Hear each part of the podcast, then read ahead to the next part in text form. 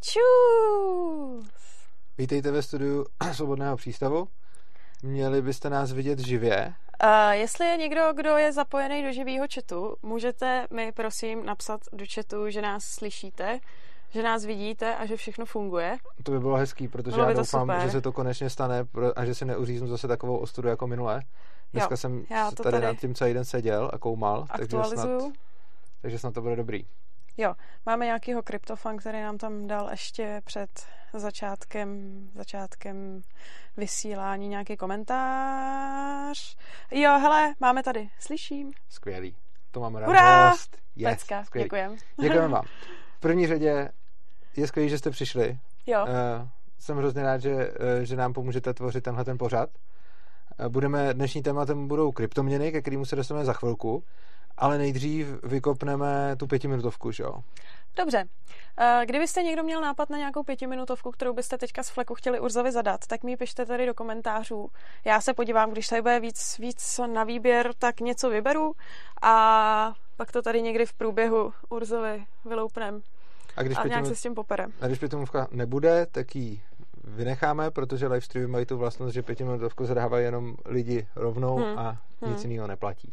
Super. No a než se dostaneme k tématu kryptoměny, který uděláme taky interaktivně, protože napřed řekneme nějaký základ a potom budeme odpovídat na dotazy, případně jako lidi nám budou moct nesouhlasit a tak, tak bych chtěl ještě mluvit chvíli o konferenci. I proto máme na sebe tady pořadatelský trička. Hm. Eh, Tak, co by si chtěl Ta se říct? konala teď v sobotu. Byla to Hmm. konference o totalitách. Určitě Hmm. řada z vás na ní byla. Hm. A mně to přišlo, že to dopadlo strašně dobře, ta akce. No, já jsem říkala večer, když jsme potom s Urzou odjížděli, že v některých, v některých aspektech konference jsme měli víc štěstí než rozumu. Mi to tak jako přišlo. Já si myslím, že jsme byli připravení jako Hele, svině. jako připravený jsme byli, ale byly tam jako takové drobnosti, které já jsem třeba neočekávala a které prostě vyšly. Jako. Jsi hrozně kritická. Ne, nejsem Hlavně kritická. Ne, jenom prostě vím, že uh, třeba u jednoho hosta, uh, u, u Honze Zugara, co si přivez třeba ty suvenýry. My jsme ho měli v programu přesně před přestávkou, což já jsem A nevěděla. já že jsem ho dal schválně před doveze. přestávkou. No No to jo. kvůli suvenýrům, To ale- jo, ale jakože já, pak to skvěle vyšlo, že on přivez nějaký jako suvenýry ze Severní Koreji a mohl během, přestávce, během přestávky to tam ukazovat. Což kdyby jsme Jo. ho měli mezi dvouma přednáškama, tak by to bylo nějaký komplikovaný. No myslím, že se to povedlo, jsme měli hrozně, hrozně štěstí. Přišlo hodně lidí. Přišlo hodně lidí. Přišlo Super. vás nějakých 200 padé, uh, což je, což je, což je skvělý, protože Hmm. se vlastně řešilo, že na konference do Cevra chodilo obecně málo lidí, tak jsem rád, že Hmm. jste eh, se za svobodným přístavem tímhle způsobem vydali. Eh, Přišlo hodně neznámých lidí, to bylo taky skvělý. Nebyli tam jako samý libertariáni v publiku, Hmm. ale když jsem se tam podíval, tak jsem většinu těch lidí neznal. To bylo, No, tam bylo to asi bylo skvělý. tři čtvrtě hodiny před začátkem konference. Tam byla jako třetina sálu. Jo, to bylo jo, to no. lidí, který jsem nikdy neviděla. Hmm. Tak mě trošku jako děsilo, aby jsme to zvládli kapacitně, ale Jo, a zvládli jsme to, vzali jsme židle ze tříd, to by ten sál normálně kapacitně nezvládnul, ale s Hmm. těma židlama navíc, jo. Uh, tohle bylo skvělý, že, že přišlo tolik lidí. Uh, řečníci byli úplně úžasný. Mně, mně se tam Hmm. tolik přednášek tak strašně moc líbilo, to jsem ani Hmm. nečekal.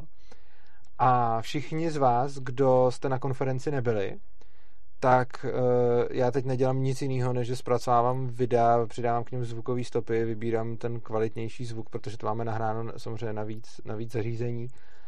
Uh, v souvislosti s tím děkuji Honzovi Přibylovi za to, že, Jo, jako že nám, že nám tam Honza, Honza zachránil je, hodně se zvukem. je jedno z našich takových těch štěstí, co já jsem předem... Já jsem si nějak jako celou dobu říkala, že ten zvuk zvládneme, protože Cevro dělá ho jako zvládli taky, ale akce a je na to připravený, ale Honza nám s tím nakonec strašně bodnul. Jo. A to, to je Takže právě... No ale to, ta pointa, ke který jsem se chtěl dostat, je, uh, konference bude, všechny přednášky budou uh, postupně vycházet tady v kanálu Svobodného přístavu. Ty první chci vykopnout už teď nějak uh, v sobotu, uh, takže asi dvě vykopneme tenhle víkend, čtyři další víkend a dvě, dvě ten další. Bylo tam celkem osm bloků, ten poslední byla panelová diskuze. A myslím, že to bylo fakt zajímavý a hlavně si myslím, že každý si tam najde svoje. Hmm, hmm. Že prostě tam byly přednášky nějakých teoretiků, jako jsem třeba já, eh, pak tam byly přednášky nějakých vyloženě akademiků a pak tam byly přednášky z praxe. Mě Třeba baví, jak říkáš lidi- z praxe, mě to nepřijde, jakože, No tak z praxe tak ne, lidi... kdybychom tam měli člověka, který střílel někde v Gulagu, tak bych řekla, že přednášel o totalitě z praxe. No ale Lydia přednášela z praxe, protože to, jako co víc je jo. praxe než to, že teda napřed zažila válku v Srbsku a potom uh, jako nestřílela Hmm. dobře, ale potom pracovala že jo, pro americký tajné služby, že jo, tak Hmm. to, to je totalita v praxi už, Hmm. jako jenom na té Hmm. druhé straně. Hm. Ta přednáška mi přišla mimochodem naprosto uchvatná. No. Hm, hm.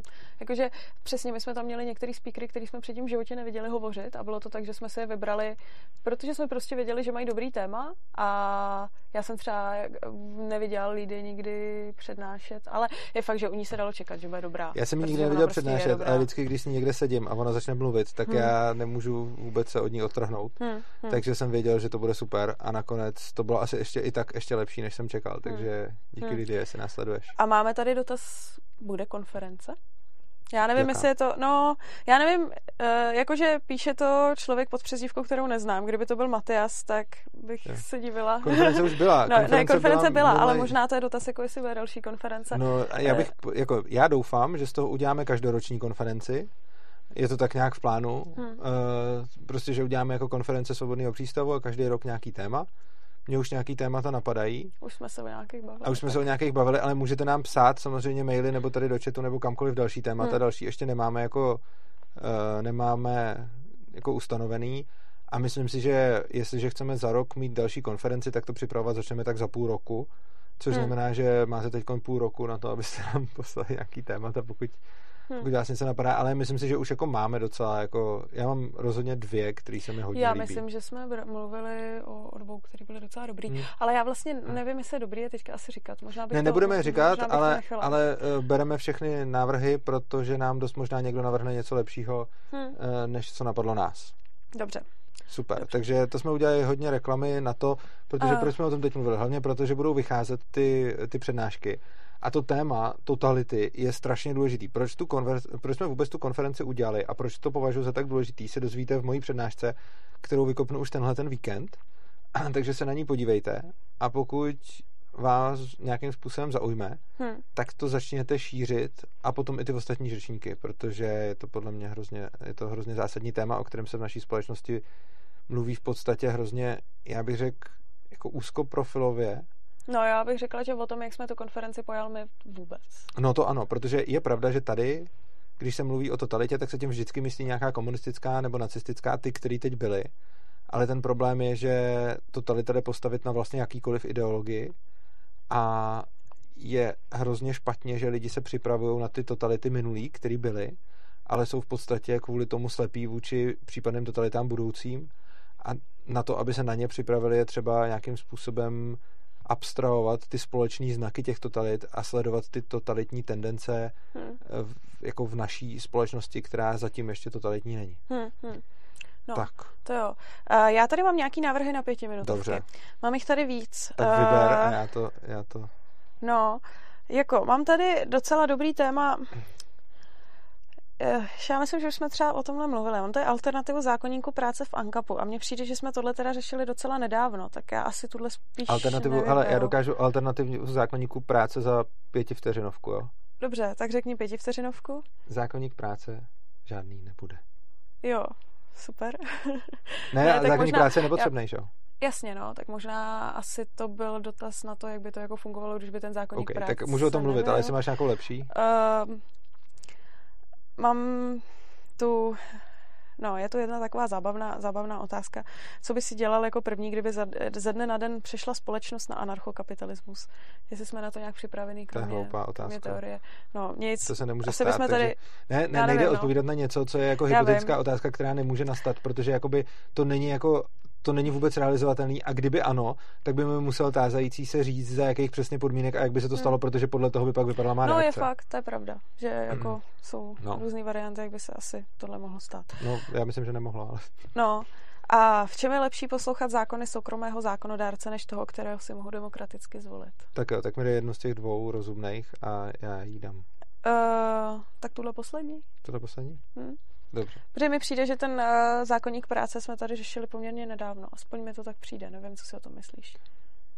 Já nevím, já to nechám na tobě, abych nebyl ten, kdo ovlivňuje. Jako mně přijde ten zákonník práce jako dobrý. A... Tak dej zákonník práce. OK, tak jo. Takže zákonník práce, jak už jsem říkal v pěti sekundovce, by žádný nebyl. A jak by to fungovalo místo toho? No, zákonník práce je něco, co má chránit zaměstnance, ale potom reálně je to něco, co zaměstnance poškozuje. Poškozuje to z toho důvodu, že čím víc chráníme zaměstnance, tím víc se vyplácí být zaměstnancem a nevyplácí se být zaměstnavatelem či živnostníkem, což potom znamená, že vytváříme tržní nerovnost, eh, kdy je málo zaměstnavatelů a moc zaměstnanců, čím víc, jim, jako, čím víc komplikujeme jako zaměstnávání lidí. Každá ochrana zaměstnance způsobí to, že se komplikuje zaměstnávání lidí a že je kolikrát lepší se na to vykašlat, někoho zaměstnávat, než to udělat. A čím víc to bude komplikovaný, což teď je už hodně komplikovaný, tak tím méně lidí bude zaměstnávat jiný lidi a tím pádem vzniká jako velká konkurence mezi zaměstnanci a malá konkurence mezi zaměstnavateli. A vlastně ten tlak na ochranu zaměstnanců je paradoxní, protože on zhoršuje jejich tržní pozici. A potom, ono, když se podíváte na to, jak, jak vypadá trh práce tam, kde je prostě přebytek zaměstnavatelů a nedostatek zaměstnanců, což je třeba trh, eh, já rád používám to IT programátoři prostě, tak programátor nepotřebuje žádnou zákonnou ochranu, protože uh, pro, programátorovi si nadbíhají ty zaměstnavatele a dají vám, co budete chtít, práci z domova, volno, strašně moc peněz, můžete si domluvat individuální podmínky, jak se vám zamane, jste skvěle placený a to z toho důvodu, že je těch programátorů málo, což znamená, že potom si můžou jako hodně vybírat. A daleko lepší než to, aby těm zaměstnancům něco udával zákon prostě, aby to tak jako bylo, tak eh, mnohem lepší je, když ty zaměstnavatelé mají sami tržní motivaci, aby s těm zaměstnancům nabíhali prostě a nějakým způsobem zajišťovali dobré podmínky. Přičemž samozřejmě můžete říct, jasně, trh programátorů je vysoce specializovaný, je tam nějaký, nějaká bariéra vstupu do oboru, protože člověk, než se stane programátorem, tak se musí něco jako naučit, ale nějaká manuální práce nekvalifikovaná, nebo manuální ani tak ne, ale hlavně nekvalifikovaná, tak e, nekvalifikovaných pracovníků bude vždycky dost. Je pravda, že bude nekvalifikovaných pracovníků vždycky dost, ale čím méně jich bude, tím lepší budou mít podmínky. A hlavně tam je fakt to dvousečný, že prostě čím víc máme naštvaných zaměstnanců, kterým se nelíbí v jejich práci, tím víc máme lidí a dává jim to tuhle ekonomickou incentivu, aby šli podnikat sami nebo pracovat sami na sebe. A každý, každý zaměstnanec, který se rozhodne, že půjde pracovat sám na sebe, ani nemusí nikoho zaměstnat, jenom se stane živnostníkem, tak každý takovýhle zaměstnanec najednou způsobí to, že je méně zaměstnanců na trhu, což znamená, že zaměstnavatelé si je musí nadbíhat, musí jim víc platit a podobně. Vidíme to i teď, že když vlastně je nízká nezaměstnanost, tak rostou platy a obecně podmínky zaměstnanců se zlepšují, protože zaměstnavatelé musí ty uh, zaměstnance schánět. No a něco podobného, jako úplně stejný efekt bychom mohli vidět v momentě, uh, když by víc lidí zaměstnávalo, případně se zaměstnávalo samo jako živnostníci. A důležité je si uvědomit, že i pro ty zaměstnance, kteří nemají v plánu být zaměstnavateli nebo být živnostníky, to stejně zlepšuje situaci. Protože když budeme mít jako deset naštvaných prodavaček, který mají blbýho šéfa, nebo jako kopáčů, nebo prostě kohokoliv zedníků, který mají blbýho šéfa, ta práce jim vadí, nebo jsou za to málo placený a podobně, tak z těchto těch deseti, když prostě jeden se rozhodne, že radši Eh, to bude dělat tak, že si zaměstná tři další pod sebe, tak z nich se stane zaměstnavatel třeba a dva se rozhodnou, že se z nich stanou živnostníci a budou si dělat sami na sebe, tak tam zbývá najednou sedm a i z těchto těch sedmi, i z těch, kteří jsou absolutně rozhodnutí, že chtějí být vždycky zaměstnanci a nechtějí to nikdy dělat jinak, tak těchto těch sedm najednou bude mít lepší podmínky, protože na tom trhu jich bude míň, čímž pádem o ně bude eh, větší zájem a to je ten způsob, jakým se ten trh postará o ty lidi, což paradoxně čím více stát bude starat o ty zaměstnance a čím víc bude regulovat jejich zaměstnávání, tím méně se o ně jakoby bude starat trh, hmm. protože ho to deformuje přesně tímhle tím způsobem. Takže to bylo pět minut. Ale se mě teďka napadlo, Co? že vlastně o profesi, o který se nejhlasitěji mluví, že se porušuje v ní masivně zákonník práce, tak to jsou státní zaměstnanci, doktoři, že jo? Že to je no. takový úsměvný, že máš jako zákonník práce vlastně jako od státu, ale nej, nej, nejvíc asi mluví o porušování zákonníku práce ve státním jako u doktorů myslíš přesně, jo, no, jo. Jasně. No. Že to je takový paradoxní A tak vlastně, stát. jo. No, no to je fuk. Tak, eh, tak asi přejdeme rovnou teda k tématu, Dobře, k tomuhle rovnou videa. po hodině přejdeme k Jo. tématu. A já tady mám rovnou úvodní otázku. E, píše nám tu člověk, že, eh, že má bitcoinovou peněženku a jak si nakoupí bitcoiny. E, chceme to řešit teďka hned, anebo za chvilku Ne, já bych se k tomu dostal, pokud si to zapamatuješ. Já bych Jo, aspoň já rád to tady řekl, mám, jo, já to tady mám napsaný. to je super. Tak já Hm. eh, asi bych řekl vůbec něco, co jsou kryptoměny a tak, protože Hmm. musíme předpokládat, že nás budou sledovat i lidi, kteří třeba vůbec neví a nikdy, nikdy v životě s tím neměli nic dočinění a potom nakonec Hmm. můžeme zodpovídat takovéhle otázky. Takže, co jsou kryptoměny? Kryptoměny jsou alternativou současných eh, peněz a současné státní peníze jsou inflační. To zapr- jako současné státní peníze mají spoustu nevýhod. Jednak jsou kompletně v rukou státu, stát neustále zvyšuje jejich objem, respektive dělají to banky, ale dělají to, eh, dělá to Česká národní banka, nebo jako, dělají to národní banky, dělají to koncové komerční banky, který to dělají skrze národní banky a ty to dělají jako se svolením státu. Což znamená, že když to hodně zjednoduším, tak prostě státy emitují bankovky, což způsobuje neustálou inflaci a ty nové peníze se v ekonomice rozdělují nerovnoměrně, což znamená, že k některým lidem dojdou dřív a k jiným lidem dojdou později, což způsobuje neustálý přesun hodnoty, jako reální hodnoty, ne nominální, eh, od nějaký skupiny lidí k druhé skupině.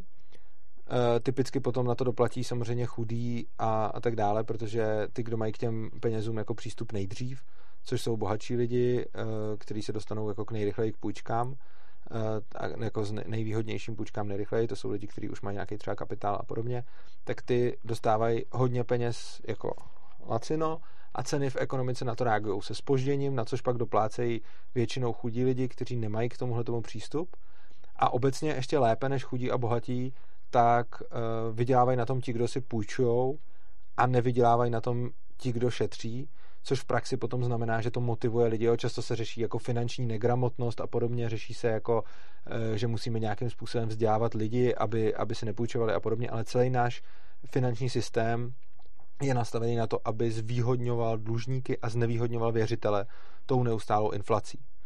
Ten systém je zcela kontrolovaný a e, další problém je, že neexistuje bankovní tajemství, což znamená, že krom toho, že státy peníze kontroluje z hlediska hodnoty, tak dohlíží na naše transakce. Vlastně kdykoliv si může vyžádat, e, kdykoliv si může vyžádat od banky naše peněžní toky, což taky není zrovna dobrý, je neustále tlak na rušení hotovosti, aby stát mohl mít skutečně jako plnou kontrolu nad vším, co si kupujeme.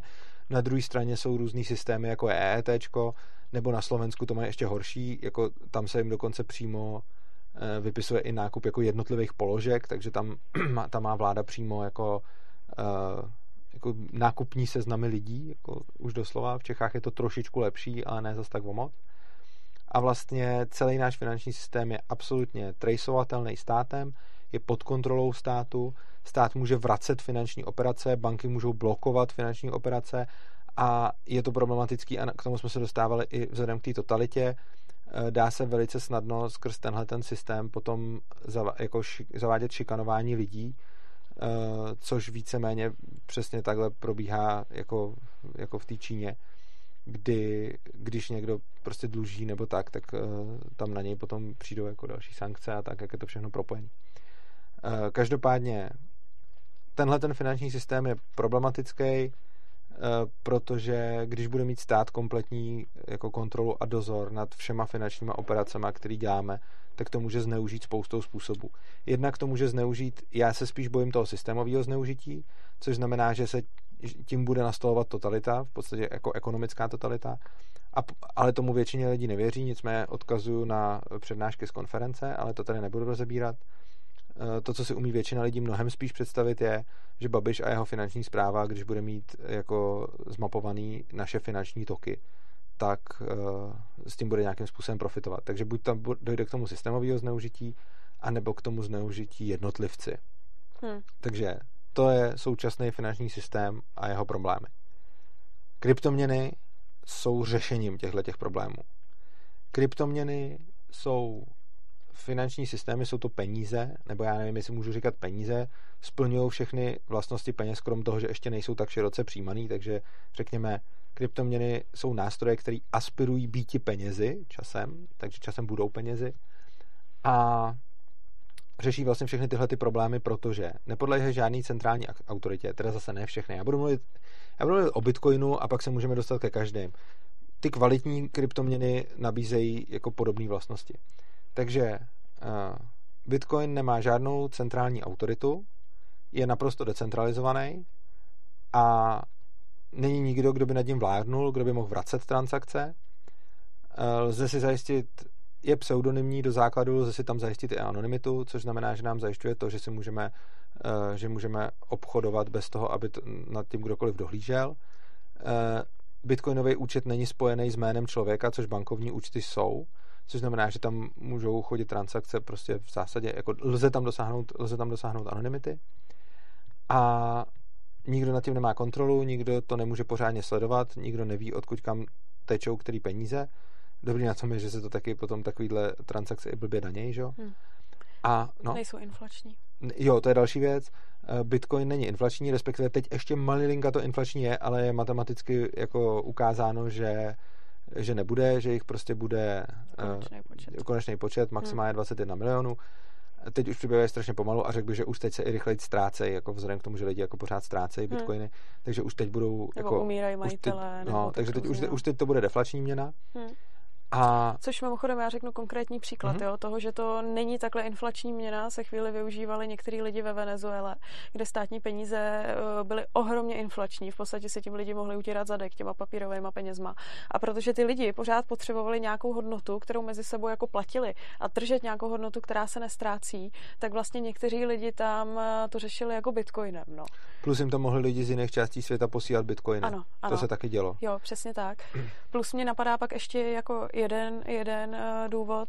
Jsou jisté části světa, kde nelze mít úplně bankovní účet, třeba. No třeba ženy to nemůžou mít, nebo tak. No, třeba. A zatímco Bitcoin se dá řešit prostě, když má člověk, stačí k tomu telefon. Mm-hmm. A smartphone a má každý. No. Přesně, smartphone mají dneska, a ne úplně každý, ale už v hodně... Ale i v těch, i v, ty to říkala, i v hodně i chce, i, i v té severní I v Severní Koreji má, má přesně, má Teda není napojený na světovou síť, ale mají tam ty smartphony. Bitcoin si nekoupíš, ale, ale mají tam smartphone, ano. takže by to technicky jako zvládli. No. Takže no je, jako, t- takže je to, je to jako skvělá měna, která, která není inflační, e, nikdo nám nemůže z ničeho nic přijít a ty bitcoiny nám vzít, nikdo nám je nemůže další natisknout, nemůže pardon, z nich žádný stát takhle e, odčerpat tu hodnotu a jsou to vlastně čistě tržní peníze. Hmm. Takže to má všechny tyhle ty krásné výhody a zejména ta anonymita transakcí je hmm. jako pro mě velice zásadní, čili je to obrana proti nějaký, proti nějaký finanční totalitě. Hmm. Uh, nevýhodu, kterou to má zatím, a je to, řekl bych, asi jediná nevýhoda, je to, že, a je to ale dost zásadní nevýhoda, a je to vlastně ten důvod, proč Bitcoin zatím není penězi, ale je to prostředek, který se penězi postupně stává, je to, že není ještě tak široce přijímaný. Respektive Praha je hodně bitcoinový město, a jsou tam stovky míst, kde se bitcoinem dá platit a obecně Uh, takhle, obecně, když se snažíte, tak už to dá. Už jsou lidi, co za Bitcoin, už dávno byli lidi, co za Bitcoin obcestovali svět.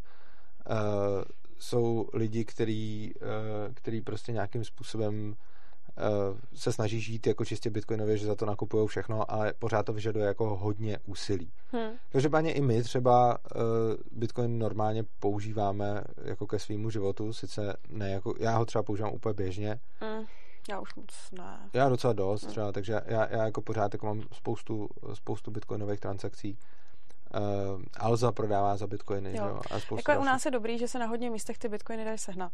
A uh, dá se s nima platit, nebo alespoň alternativně platit, protože ono obzvlášť jednu dobu byly kryptoměny takový jako docela cool, takže to lidi nabízeli jako možnost a, a jako ještě vedle českých korun, případně euro brát ještě kryptoměny.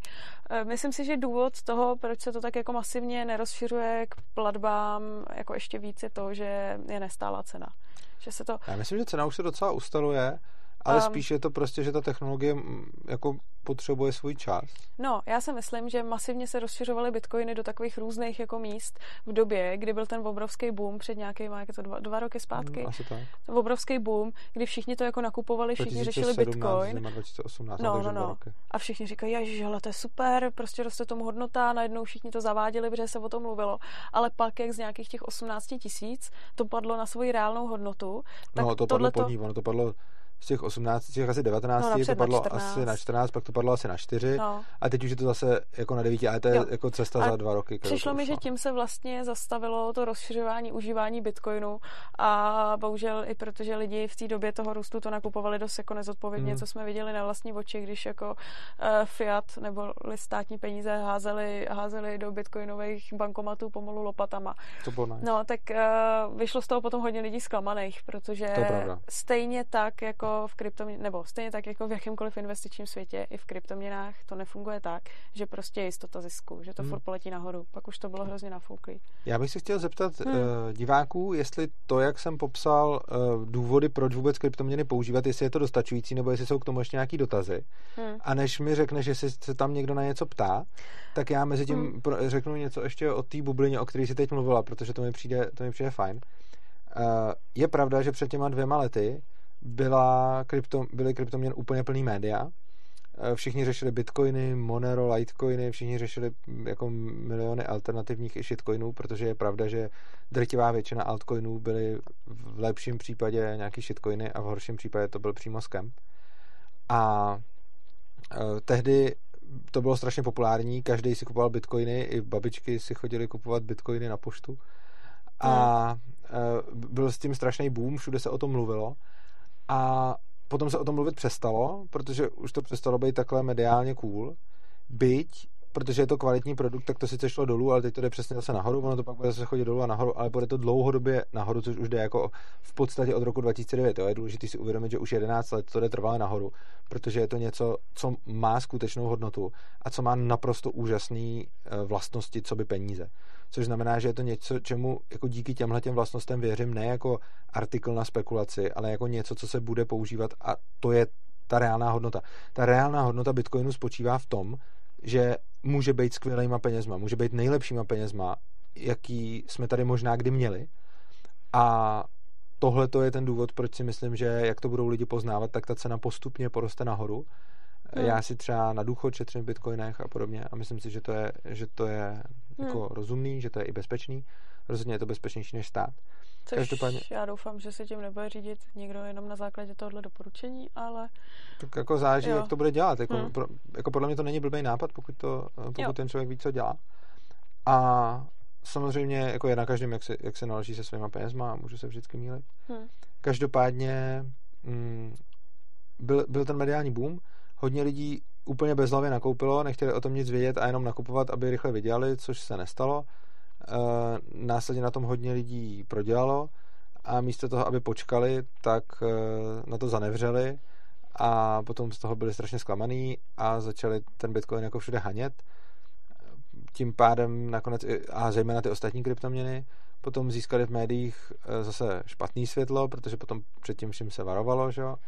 No a teď se o tom tolik nemluví a i to je důvod, proč děláme tenhle ten stream, i to je důvod, proč včerejší Anka přednáška byla právě o kryptoměnách, protože je to něco, co skutečně vede ke svobodě a používat to je prostě krokem společnosti ke svobodě a jak se mě lidi občas ptají, co mají dělat, když chtějí, jako dobrý, tak jsem si přečetl tvoje přednášky, knížku a všechno a teď nevím, jako co, co mám dělat a se takhle často ptají, tak já říkám, dělejte, co umíte. Pokud chcete mluvit k lidem, mluvte k lidem. Pokud eh, chcete dělat něco jiného, tak kryptoměny jsou další cestou ke svobodě. Čím více lidí je bude používat, čím více lidí má bude platit, čím více lidem to ukážete, čím více lidí je bude přijímat, tím líp, protože tím nad menším objemem našich finančních transakcí hmm. bude mít kontrolu stát. Takže právě protože to teď není takhle cool a moderní a populární, když to tehdy bylo, tak jsme o tom ani tolik nemluvili, protože toto dělali všichni. To dělali všichni, ale teď... no, po, no, jak vždycky jsme říkali, nečtěte články na novinkách. ne, to byla sranda, protože vždycky, když ke kryptoměnám vyjde nějaký článek na novinkách, tak je vidět, že to je psal nějaký úplný negramot. Uh, no a tak. Uh, myslíš si, že je dobré mít celý svůj finanční majetek v kryptu? Celý asi ne. Jako já si myslím, ale Já je si to taky proto, myslím, že ne. že není dobrý mít podle mě celý svůj finanční majetek v čemkoliv, jo. Hmm. Jakože já si myslím, že ne, neodpověděl bych žádný, jako není nic, do čeho bych dal úplně všechen svůj majetek. Hmm. Což znamená, že já mám v kryptu asi většinu svých úspor na důchod, ale zdaleka to není jediný místo, kde mám úspory, protože to, to by nebylo dobrý. Hmm. Hmm. Uh, jinak uspokojilo všechny to vysvětlení toho, z jakého důvodu používat, nebo tam vidíš nějaký zásadní připomínky? Uh, ne, teďka tady připomínky asi nevidím. Ježiš, já OK. tady, já tady mám teďka hodně. Hele, hodl, tady máme hodl. Hodl, jasně, hodl. No, hodl. Hodl je zkrátka jako, jako od hodler, jako Hold. Dr, hold. Jakože drží Jakože drží, drží měnu. Jenom A- pro lidi, kteří to neznají. Tím mu stoupá hodnota postupně, což se pořád No. děje. No, jako je to ještě jako doplňující dotaz, že ten Bitcoin má brutální volatilitu, jestli tě to Ano. jako netrápí. A že investovat do takhle rizikové měny je zatím neskutečně rizikové. Podle mě Bitcoin není riziková měna. Bitcoin je Hmm. extrémně volatilní měna, ale pozor, zase je potřeba se podívat na to, jakým způsobem je hrozně dobrý se podívat vždycky na každý rok existence Bitcoinu. Jaká byla volatilita a jaká byla průměrná cena. Hm. To, co se děje, když odmyslíme prostě ty, jako, jakože jsou tam velký skoky, ale volatilita se stále jako snižuje a cena se stále zvyšuje.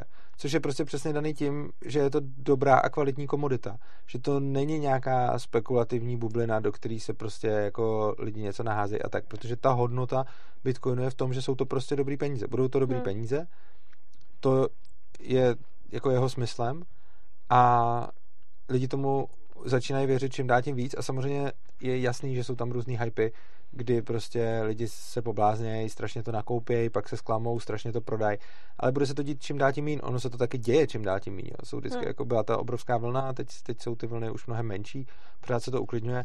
Mně vlastně vůbec nevadí ta volatilita z toho důvodu, že transakce, které v tom dělám, jsou většinou docela malý a většinou si v tom spořím na dl- v dlouhodobém horizontu a jsem si vlastně jistý, jako, že v horizontu nějakých desítek let to půjde nahoru. A to mi nepřijde vůbec jako, jako Jo. riziková úvaha. A samozřejmě je pravda, že je rizikový dělat to, jako obecně, když se zeptáte někoho na burze, jestli jsou kryptoměny riziková investice, tak vám řeknou ano, protože je to riziková investice v tom smyslu, že když do toho teď ty peníze dám, tak nevím, jestli za dva roky nebo za pět let, Hmm. jak to bude, to nevím. Ale přijde mi to dost safe na dlouhodobý, na dlouhodobý investování. Vůbec ne jako z burzovního pohledu, ale z pohledu toho, že to je prostě nějaký hodně kvalitní statek Hm. eh, a dává smysl to koupit. Jo, a myslím, že my jsme měli vlastně o, o no, částečně se Bitcoinu dotýkala i přednáška na konferenci. Tím tady odpovím na komentář, byl to Palo Lupták a jeho video taky zveřejníme brzo. A ten mluvil o tom, já jsem teda přiznala, jsem tu přednášku nesli, neposlouchala, protože já už Jo. jsem byla úplně vyřízená, ale ten mluvil o nějaký kryptoměně, která je navázaná na americký dolar, takže neskáče tak Ano. moc a to já neznám, tuhle kryptoměnu. Je, je to- kryptoměna, která se váže na americký dolar Hmm. a je to udělaný tím způsobem, že ona existuje ekonomická incentiva k tomu, aby když aby když se liší kurz dolaru od, prostě když je ta kryptoměna vejš než dolar, tak existuje ekonomická incentiva ji prodávat a když je níž, tak je, eh, tak je ekonomická incentiva ji kupovat. Je to, je to jako strašně dobře vymyšlený, čili to není jako, že by to někdo garantoval, ale existují jako ekonomické incentivy na to, aby tahle ta měna eh, kopírovala kurz dolaru. Takže kdo chce být v kryptoměnách Hm. a zároveň ho trápí volatilita, tak eh, si může nakoupit eh, krypto takovým způsobem, že mu to bude kopírovat hodnotu amerického dolaru, ale eh, jako Hm. to je tak nějak celý. No. No, je fakt, že já znám lidi jako my, bych řekla, který spíš tak jako hodlujou, tudíž nakoupí nějaký kryptoměny a držej dlouho. No. Pak znám taky lidi, kteří obchodují a spekulují s bitcoinama, mají pořád vyjetý grafy, pořád jim to pípá, když to jde nahoru a dolů, což eh, bavila jsem se s pár lidma, nebo znám pár lidí, kteří takhle jako v tom měli docela hodně a mně to přijde potom už jak gambling, jo. A to, to je v pohodě. Že už potom máš nastavený budíčky v noci, že to probudí, jdeš prodávat, jdeš tak já mám kupovat. zase třeba na telefonu, kdykoliv si odemknu Jo. telefon, tak tam vidím kurzy Monera, Bitcoinu, Hm. Litecoinu a MadeSafeCoinu. Jo, vidíš, no eh, tohle jsem měla taky, to už jsem zrušila, Confluence. protože já jsem část, já jsem část uh, svých bitcoinů nakoupila v nevhodnou dobu a stresovalo mě to. Aha. Nejsem na tom nějak jako brutálně špatně, ale přestala jsem to sledovat. Já jsem právě třeba bitcoiny koupil, to je hrozně zajímavý, že hrozně moc lidí, kteří to dělalo proto, aby vydělali, tak nevydělali. A hrozně moc lidí, A já který... jsem to nedělala proto. Já vím, ale jako, a hrozně moc lidí, kteří uh, to kupovali, protože hmm Uh, jako z ideových důvodů, což jsem byl třeba já, tak uh, na tom viděli. Já jsem to koupil v podstatě ještě v době, kdy jsem si říkal, OK, tak já prostě do toho zainvestuju, aby to hmm. jakože zdroj no, státu. Ale to, a vidíš, že jsem to udělal dotaz. někdy v roce 2016. Ano, teď si řekl, jak dlouho používáš krypto. Já vlastně, já přemýšlím, už to asi možná bude pět let. No, což je hrozný, že jo, protože já jsem možná používala bitcoiny před pěti lety Chodila jsem si za to na kávičky a když se pak člověk jako uvědomí, kolik prochlastal. A možná ještě dřív než 2016, jsem teď tak jako typnul, asi, jako já nevím přesně, ale jako vím, že už to bylo jako, hmm. bylo to roky a vím, že jsem nakupoval za nějaký, jako když byl Bitcoin za nějaký nízký stovky dolarů prostě. Nestihl jsem ho na desítkách dolarů, ale stihl jsem ho na malých stovkách. Uh, no, Uh, Každopád, já no. jsem hodně ze začátku, ze začátku propila a vůbec mě nenapadlo si koupit něco do zásoby. No, a nechceme no. teďka říct, eh, jak si ty bitcoiny pořídit? No spíš než jak si je pořídit, k čemu bych se taky dostal. A to mi hmm. přijde ještě teď důležitý jako strukturovaně, aby to bylo. S tím jsem řekl důvod. A teď bych jako rád vysvětlil aspoň zhruba, hmm. jak to funguje. Nechci Dobře, zabíhat tak. do žádných technických detailů, aby uh, lidi, kteří prostě nejsou jako zrovna programátoři a tak, aby tak nějak tušili, jak to funguje. Takže to řeknu hodně, hodně v kostce, hodně zhruba. A hmm. mimochodem je dobrý k tomu nepřistupovat stylem uh, hele, já to chci jenom koupit, mít peněženku a nechci vůbec vědět, co je zatím, protože uh, bohužel v dnešní době lidi, kteří vůbec netušejí, co je zatím, bejvají často snadnýma terčema nějakých útoků, případně podvodníků. A když aspoň trochu tušíte, co se děje a která bije, tak v takovou chvíli brutálně vzrůstá jako vaše bezpečnost oproti nějakým úplně hloupým útokům. Protože většinou, když někdo někomu ukradne nějaký kryptoměny, eh, tak to dělá hrozně hloupým způsobem a ono to zabere na hodně lidí, kteří o tom prostě moc neví a nakoupí to, aniž vůbec tuší, co nakupují. Takže princip, jak funguje Bitcoin, vysvětlím, ostatní kryptoměny jsou od toho nějakým způsobem odvozený a jako začnu tím Bitcoinem. Uh, představme si, že máme velkou účetní knihu. A v té účetní knize se píše, kdo komu uh, poslal kolik peněz. Takže třeba, když do účetní knihy, jo, účetní knihu jako celého světa bitcoinového. Takže když třeba já bych chtěl teď Tereze zaplatit jako tisícovku v bitcoinech, tak jí pošlu tisícovku a v praxi se stane, že do té účetní knihy se zapíše Urza poslal Tereze tisíc, takže Urzovi se napíše minus tisíc, Tereze se napíše plus tisíc. Jo? Takovouhle účetní knihu si všichni umíme představit. Jo? A víme, že když máme nějaký peníze a teď bychom psali jako účetní knihu v nějaký takhle skupině lidí, tak kdykoliv proběhne transakce, jednomu tam dám plus, druhému tam dám minus a tím se převedly ty peníze.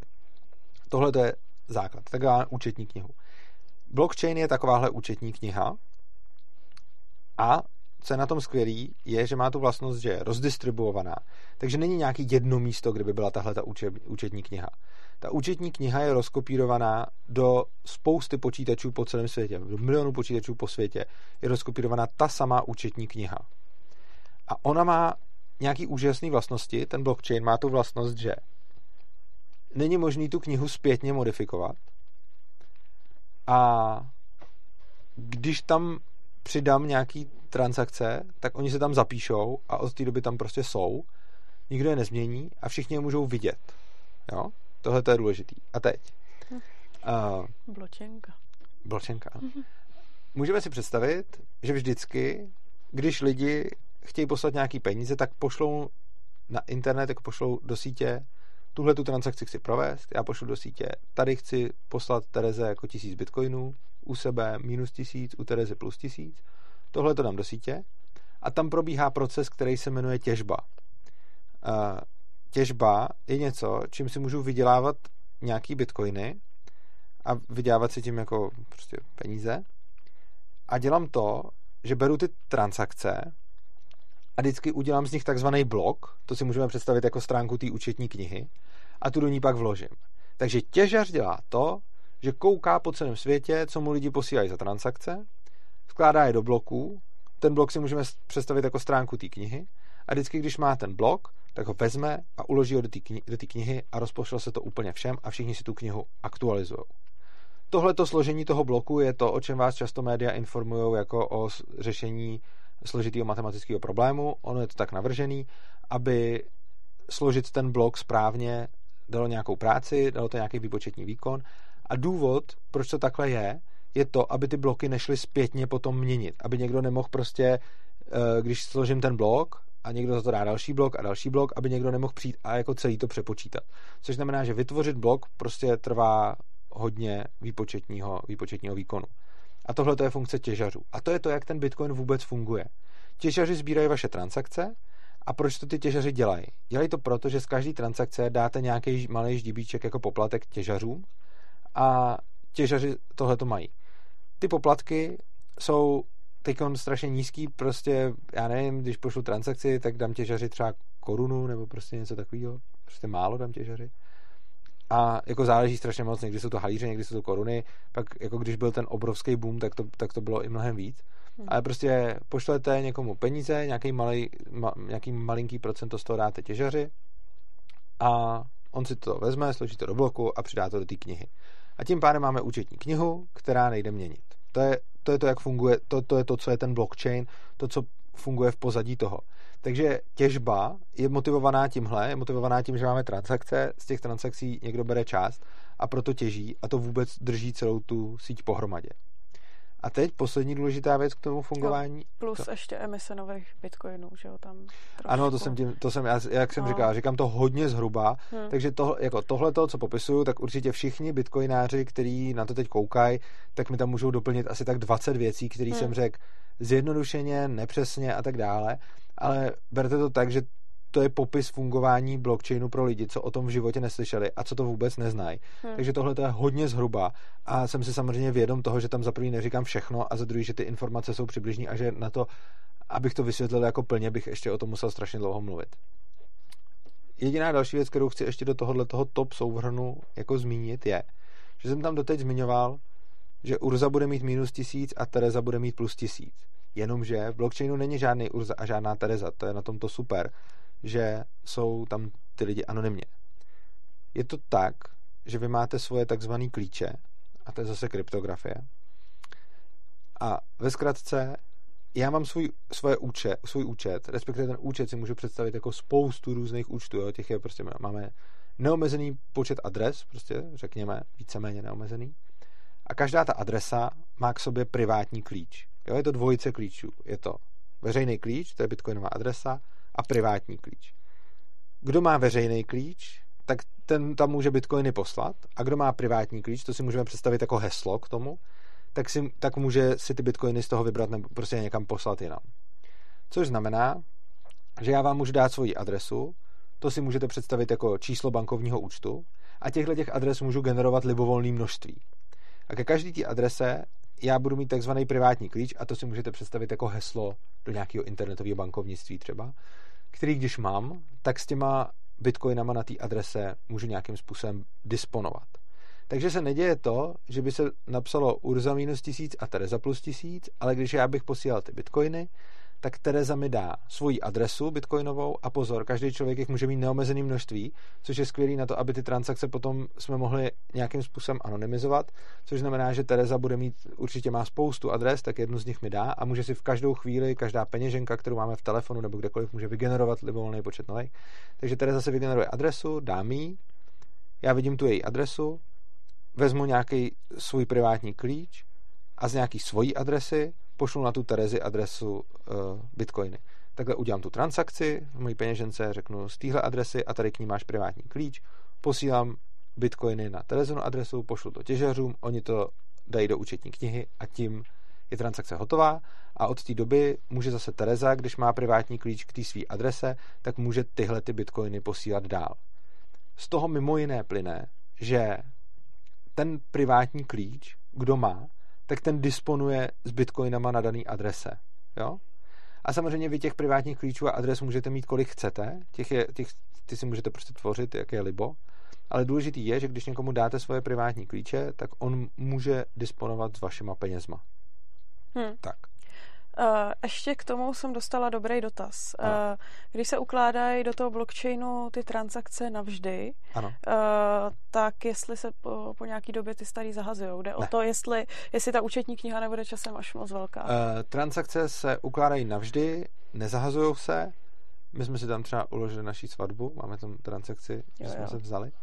Jo, do toho blockchainu, mimochodem to je hrozně dobrý, uh, do blockchainu můžete psát jako Jo, věci. Je to je sice tam- docela drahý, ale můžete si jo, tam jako, psát že čím věci. další zpráva, tím dražší, Tím jo? dražší. protože tím je náročnější. těžař, a když těžařům zaplatíte, tak oni vám nemusí jenom přenášet uh, bitcoiny, ale oni vám tam můžou něco napsat, můžete tam dát jakýkoliv data. Ta transakce je jenom typ Hmm. dat, který tam můžete dát. Uh, ano, účetní kniha se bude pořád zvětšovat, ale existují právě prostředky uh, jako třeba Lightning Networks, což je trošku nad rámec toho, o čem jsem tady mluvil, ale prostě dá se říct, že účetní kniha pořád poroste, ale poroste čím dál pomaleji, protože jsou uh, už teď jsou vymyšlený způsoby, jak vlastně si posílat mezi sebou bitcoiny bez toho, aby jsme museli pro každou tu transakci udělat zápis do té účetní knihy. Můžeme si to představit jako agregaci nějakých transakcí, takže můžu mít prostě milion transakcí, který tam potom udělám jako jeden zápis. Jo. Takže ta účetní kniha nějakým způsobem poroste, ale velice pravděpodobně poroste menší rychlostí než rychlostí, jakou uh, roste hardware. Prostě neusta- když se podíváme na to, jaký jsme měli harddisky před deseti lety a jaký di- harddisky jsme měli deset let předtím, uh, tak tempo, kterým uh, porostou pravděpodobně, kterým poroste blockchain, bude nižší než tempo, kterým se budou uh, zvedat technologické možnosti, kapacit, takže bych se neobával nějak takhle do budoucnosti. A samozřejmě pokud by to narazilo na nějaký problém a kapacita disků by najednou začala být nějakým způsobem omezujícím faktorem, což, je, což zatím teda vůbec není, ale časem by třeba mohla, tak v takovém případě samozřejmě zase budou přicházet nový a nový řešení toho, jak se s tímhle tím problémem vypořádat, protože ono je to krásně nastavený tak, že to všechno má nějaký svoje prostě jako ekonomické incentivy, což znamená, že v momentě, kdy tohle to bude kdy tohle to začne být problém, protože zatím to problém ještě není, tak je spousta lidí motivováno ekonomicky tenhle ten problém řešit. No. Takže To je vlastně na Bitcoinu nebo obecně na kryptoměnách hrozně zajímavý, že ono je to nějak jako nastavený a pak když vznikne poptávka po nějakém jako řešení, tak o, ono se to postupně jako vyvíjí, že třeba to, jak si řekl, to Lightning Network, to zabalíčkování velkého množství transakcí do jedné, to je vlastně otázka, bych řekla, vývoje posledních eh, měsíců, Ne. drobných let. No, Takhle. let, let Drobných jakože- let, no, tak je, rozhodně ne měsíců. hodně měsíců, ale drobných let, že jo, jakože je to, No. mnohem, je to mnohem mladší než jako samotný Bitcoin, protože potom tak začal Bitcoin je teď poptávka 11 let starý, že jo, tak čili... No, takže je dobrý, že No. to je nějaký dynamický a že se to může postupně... Mimo jiné Lightning Network, což jsou, což jsou tyhle ty věci, mají tu vlastnost, že jednak eh, způsobí mnohem méně zápisů do blockchainu, což výrazně zlevní transakce, zmenší to objem zapisovaných a přenášených dat a ještě navíc to potom řeší ten problém, jak se často říkalo eh, v době, kdy byl ten mediální boom, tak se často říkalo dobře, ale kdyby všechny transakce, jako co jsou teď na Vize a Mastercard, se zapisovaly do blockchainu, eh, tak to ta technologie nezvládá. To byl svý, sv- ve své době nějaký argument a protiargument na to byl, no, až se to stane, tak ono bude zase ekonomická incentiva to vyřešit Hm. a vyřešilo se to dávno předtím, než se to stalo, protože teď už právě díky Lightning Networks už by jako nevím, jestli na současné úplně infrastruktuře, ale rozhodně technologicky to, co už je teď vymyšlený, tak by mohlo obsluhovat jako všechny světové finanční transakce. Hm. Ne- nemyslím tím, jako, že na to teď jsou jako nemyslím si, že teď jsou nasazený tak velký lightning uzly, uh, jako prostě že by teď běželi na těch strojích, Jasně. ale už teď, kdyby se tam dalo víc železa a, a kdyby se nějakým způsobem jako to použilo, tak, tak jako ta technologie už na to je, jde jenom o to ji nějakým způsobem implementovat. Hm. Hm. No, já tady mám takový zajímavý komentář, No, že tato ideologie předpokládá, že tam budou ty těžaři, protože zisk. Kdyby náhodou takový zisk z toho nebyl a těžaři se na to vysrali, tak jsme všichni v prdeli. no nejsme, to je, to je nesmyslný, že jo? No. Dokud já potřebuju používat bitcoiny, tak prostě platím za transakci. To je, platím Mm. za použití všeho. Je to stejný jako bance, bance platím v zásadě víc, jako. Ale obecně, když, mi, když někdo mi poskytuje nějakou službu, což je v případě Bitcoinu uchovávání hodnoty, transfer hodnoty, možnost poskytovat transakce a podobně, no tak v takovém případě, když mi někdo, mm, když mi někdo poskytuje službu, tak já mu za to platím. A tam funguje normální trh. To není jako, že těžaři by se na to vysrali. To prostě funguje tak, že já chci odeslat transakci a rovnou s každou transakcí řeknu, kolik za to dám, když to někdo udělá. Jo? To není jako, že já vyhodím transakci a oni si z toho něco vezmou. Já vyhodím transakci a pošlu Tereze tisíc korun, a, nebo prostě jako bitcoiny v hodnotě tisíc korun a ta transakce vypadá tak, že řeknu z téhle adresy na tuhle adresu tolik bitcoinů a kdo to udělá, tak tomu dám korunu prostě. Jo? Hmm. A takhle zní moje nabídka a ty těžaři dělají normálně tržně to, že se vybírají ty nejlepší nabídky a vždycky udělají blok z těch transakcí, která jim nejvíc jako vynese peněz. Což znamená, že já když chci, aby se moje transakce zpracovala rychle, tak řeknu, jo, třeba když budu chtít udělat nějakou rychlou transakci, tak řeknu, hej, tejkon, kdo ji zpracuje, tak tomu dám 10 korun prostě. A to už je v současných poplacích jako velký poplatek, tak za 10 korun mi to udělají do příštích prostě 10 minut. A když řeknu, kdo to udělá, tomu dám padesátník, tak si třeba pár hodin počkám, než se na ní dostane. Ale je to prostě normální trh a je to nabídka a poptávka. A říct jako, že kdyby se na to těžeři vysrali, to je podobné, jako kdybych řekl, jako kdyby se na to banky vysrali, tak si nepošlu příkaz. Jako jo, je to pravda, hmm. ale prostě hmm. nedává to vůbec smysl, protože hlavně, když se na to jeden vykašle, tak to začne dělat někdo jiný. Jasně. No a jsme už na čase, že bychom se posunuli k tomu, uh, jak ty bitcoiny pořídit? Jsme, Nebo ještě ne? Ale... Ale? Ještě bych předtím řekl o peněženkách. Co si o to myslíš? Dobře. Protože ten člověk, co se na to ptal, peněženku už sice má, hmm. ale my jsme tady pro všechny lidi a zejména potřebujeme varovat před tím, aby ty lidi na něco nenaletěli. Že? Dobře, tak jo. Tak. Peněženka je zařízení, který umí následující věci. Je to buď hardware, hardware software, prostě kombinace obojího. A dělá to to, že to vymýšlí mi ty adresy, kdykoliv chci. Jo, já si řeknu o adresu, dostanu ji. Řeknu si o další, dostanu další, abych jim, aby mohli lidi posílat peníze. Umí to za mě odesílat bitcoiny, takže mu umím svý peněžence říct, pošli Tereze tisícovku, když ona mi dá tu adresu, tak já, já pošlu tu tisícovku. Takže komunikuje, eh, komunikuje s těžařema za mě a eh, spravuje ty moje mm, privátní klíče. Jo? Ta peněženka je vlastně taková jako klíčenka, prostě, si to můžeme představit mám nějaký kus hardwareu nebo softwaru a v tom mám uložený svoje klíče a ono je to logický. Když ta peněženka umí odeslat moje peníze někam, tak k tomu musí mít klíče. Jo? K tomu, aby prostě člověk odeslal uh, jako Bitcoin, potřebuje ten klíč. Což je mimo jiné i důvod, proč já třeba osobně nikdy nedržím svoje bitcoiny na žádný burze a podobně. Protože když já mám mít svoje bitcoiny na burze, tak to znamená, že klíče k těm bitcoinům dám někomu jinému a už mu musím věřit já si držím svoje klíče u sebe a tím pádem je nemá nikdo další než já. A teď je otázka, kde držet ty klíče. To záleží na tom, kolik bitcoinů tam máte. Já to třeba dělám tak, že na nějaký drobný mám prostě třeba v telefonu jako normální aplikaci, jenomže pozor, to je úplně nejjednodušší způsob. Vezmu si apku do telefonu, já používám třeba MySerium Wallet a není to nutný, existuje Coinomic, existuje spousta dalších peněženek. Jo, píše se to Mycelium s tvrdým i. Stánete si takovouhle apku, máte v telefonu peněženku, ta umí, uh, ta umí prostě přijímat, odesílat, uh, generovat adresy, dělat všechno, co, co, co s tím jako potřebujete dělat.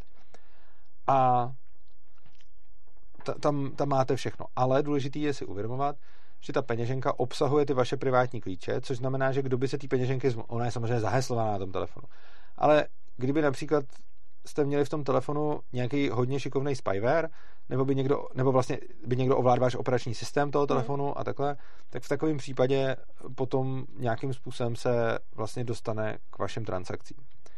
Což je obecně problém, ale zase je praktický mít peněženku v telefonu, což znamená, že mám v, pe- v telefonu peněženku, ve který mám jako kryptoměny, já mám tam nějaký litecoiny a bitcoiny v součtu za pár tisícovek jako korun, takže i kdyby mi někdo jako mega vyhek- vyhekoval celý telefon, tak mi z toho vytáhne prostě tisícovku nebo dvě.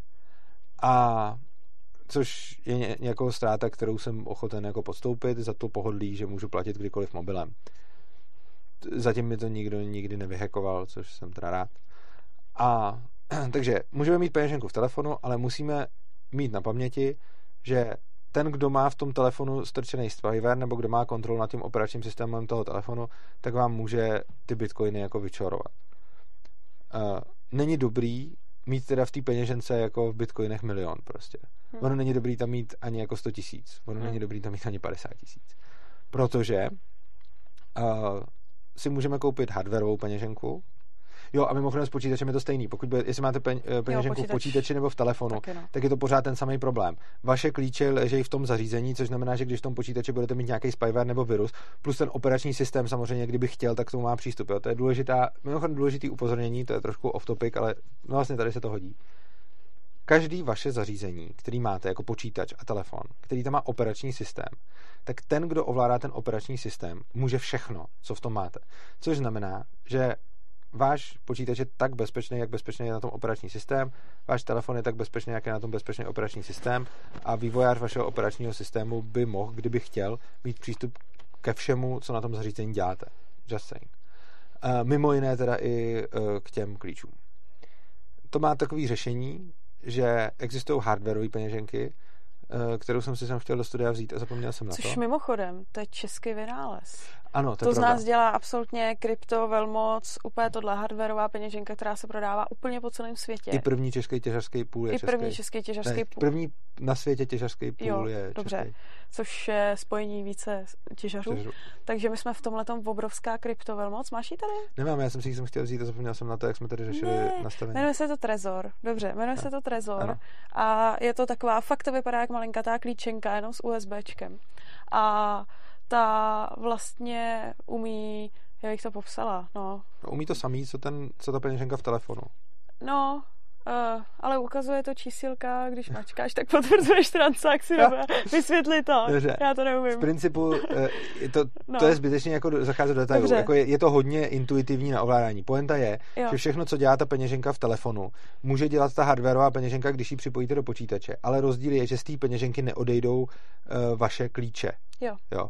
Což znamená, že vy máte tuhle tu peněženku, ty klíče jsou v tom hardwareu a oni vůbec neopustí ten hardware, takže i když vezmu svůj trezor a zaháknu ho do nějakého úplně jako zavirovaného počítače, kterýmu absolutně nemůžu věřit, tak ono stejně uh, mi z toho nikdo ty bitcoiny jako nevytáhne z té peněženky, jo. což je super. Super, no. Ta peněženka, nebo ten trezor dá se koupit i normálně na Alze, vy koupíte to na netu.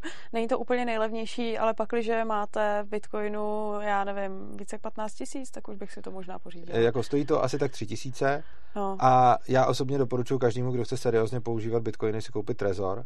Hmm. Uh, a jsou dvě, dva důvody, proč doporučujeme Trezor. Za prvé ho doporučujeme proto, že je fakt nejlepší, že jsem ho používal jako anyway už předtím.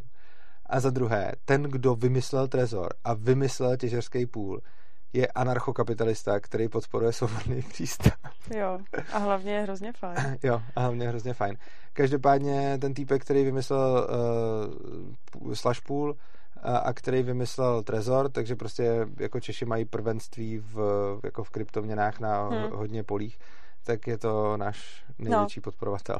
Tak a ještě je poslední možnost... Uh... To jsem řekl, no, aby jsme byli fér, že když jako doporučujeme jeho zboží, aby jsme... Jo. Ale jakože já bych vám to nedoporučil, kdybych si to kdybych hmm. si to opravdu nemyslel. Dobře, no, tak to jsme řekli. Mobilní peněženku, po případě počítačovou, trezor, pak je ještě dobrý říct papírový peněženky, nebo obecně nějaký ano. peněženky, kde je privátní klíč natištěný. Může to být papírová peněženka nebo kovová destička, pokud se bojíte, že z papíru to jako vybledne.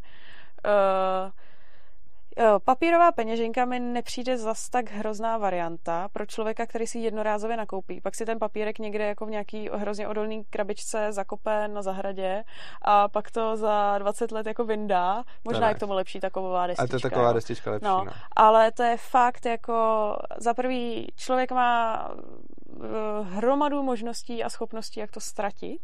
A za druhý ten privátní klíč je na tom natištěný. A to už jako, když by si člověk uložil 100 tisíc na papírovou peněženku, tak už bych fakt koukala, jako jestli někde nejsou kamery, jestli mi to někdo nemůže přečíst jako přes rameno a tohle. Jo. Jasně. Takže pro člověka, co si jednorázově nakoupí, asi jako proč ne. A potom ještě důležitá věc ke všem peněženkám. Všechny peněženky, ať hardwareový nebo softwarový, mají síť.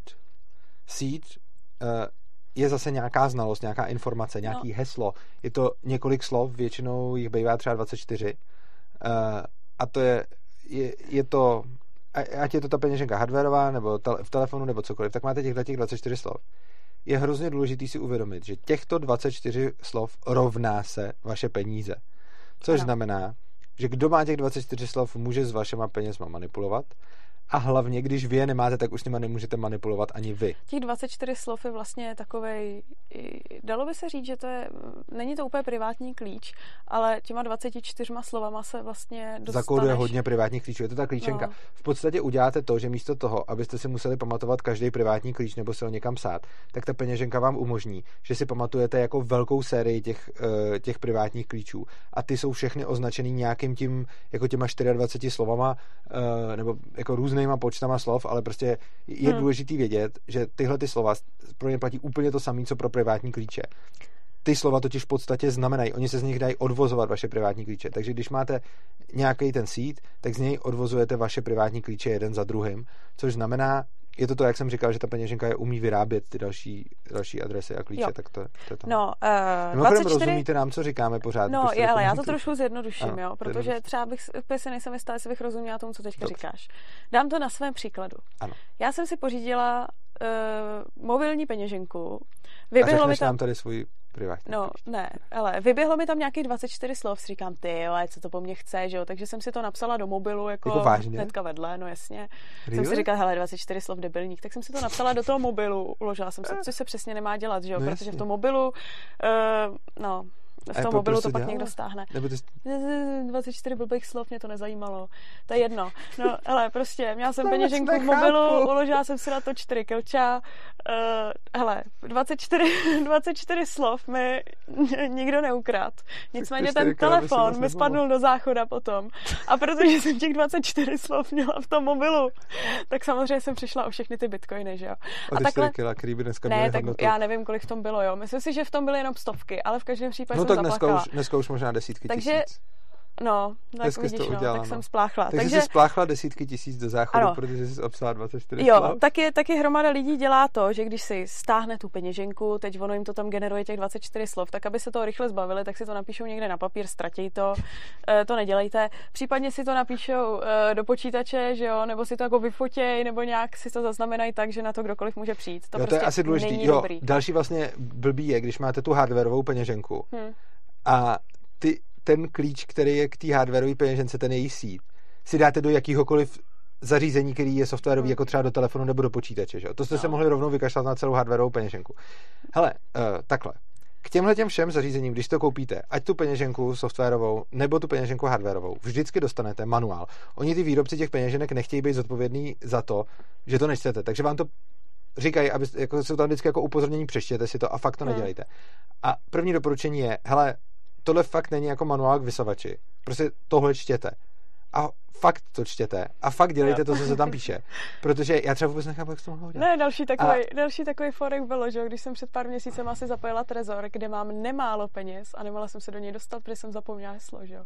No to je hrozný. No já jsem na No ale heslo nepotřebuješ, když, když máš to, že jo, když máš sít někde napsaný, tak si, by si ho resetovala a dala by si to tam znovu. Ano, to je pravda, ale za tím sídem ještě bylo to jedno slovo nějak jo, navíc. myslíš tu frázi, jo, jasně. Tu frázi, jo, kterou to nebudeme komplikovat. Nebudeme to komplikovat, to je jo. jedno. No málem jsem jako ještě zapomněla heslo ano. Ke svým docela nemálo penězům, to jsem se chvilku opotila, pak jsem si naštěstí jo. vzpomněla. No, takže jako já jsem takový jako expert Dobre. a uh, znám to takhle od sebe, protože já jsem z začátku ty kryptoměny hodně prasila. Pak když byl boom, tak mi psali lidi na Facebooku, že koupili za 30 tisíc a já říkám, a poznamenal jsi s někam těch 24 slov? Jaký? Říkám vůbec, že jo, samozřejmě. No. Nikde, Takže, nikde. Ale je důležitý, hmm. vlastně, když jsme měli říct jenom jednu věc a chtěli byste se stejně vykašlat na to, jak funguje Bitcoin, co dělat a tak dále, tak prostě, když máte peněženku, k té peněžence máte sít, tak ten sít jsou ty vaše prachy. To se jako rovná. Těch 24. Což znamená, že za prvé, není to vždycky 24, já většinou bývá. Hmm. Což znamená, že za prvé, když ten sít ztratíte, tak nemáte prachy. A to i když s nima budete ještě platit, tak je máte tak dlouho, dokud vám vydrží to zařízení. A v momentě, kdy to zařízení klekne, tak smula. Takže ty peníze rovná se vaše prachy. A za druhý, ty slova. Ty slova, jo, pardon. Hmm. A když ty slova někomu dáte, tak vaše prachy jsou jeho prachy. Když ty slova uložíte do počítače, tak každý, kdo tam má spyware nebo operační systém nebo cokoliv, má ty slova. Když je uložíte do telefonu, to samý. Prostě Když se tohle je fakt papírek, jediná věc. A je to možná, bych řekl, jediná, jako, ona je to silná stránka krypta, ale zároveň i jako slabá. Jako hmm. Pro mě je třeba jednoznačně silná, pro některé lidi slabá, že prostě fakt, pokud to chcete používat, tak tohle je jako Jo. Ale ono hlavně, když si poprvé stáhneš tu peněženku, tak nechápeš, proč to těch 24 slov chce, jo. Jakože já jsem asi pochopila, že se k tomu jako dostanu, ale v tu chvíli tě vůbec jako no. nenapadne, uh, že to někdy budeš potřebovat. Tak já jsem napředstudoval a pak až stáhnul aplikaci samozřejmě. No tak to já samozřejmě nedělám. tak, jo, a, teď... a ještě to, že jo, uh, to papírový, hardwareový, to jsme řekli no, všechny. Uh, já mám ještě um, tady z... jo, to... pichlou peněženku. To je úplně nejméně bezpečná peněženka ze všech. Ukaž na jakou kameru, jak se ti to tam hezky... Uh, hele, já to zkusím. Já to zkusím tady na tu tady na tu kameru, nevím, jestli je to vidět.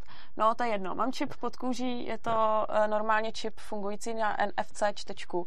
Mám na něj nahraný svůj privátní klíč a takže možná... každý, kdo Tereza načte tu ruku, Přesně, tak takže utratit každý, kdo mi načte tu ruku, tak si z toho může vzít ty prachy. Takže tohle je úplně nejméně bezpečná peněženka. Je to fakt jako jenom pro srandu, když člověk přijde k nějaký kase, udělá cvak a má zaplaceno.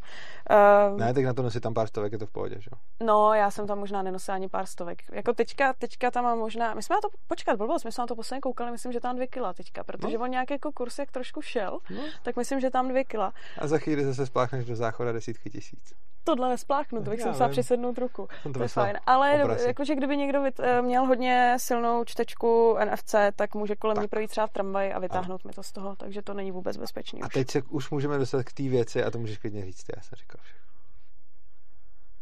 K jaký? K té věci, kterou si furt chtěla, abych se k ní dostal.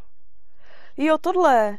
Uh, no jasně, jestli jsou, jestli jsou dobré, nebo takhle. Jak si pořídit bitcoiny? Ano. Počkej, počkej, počkej, hele.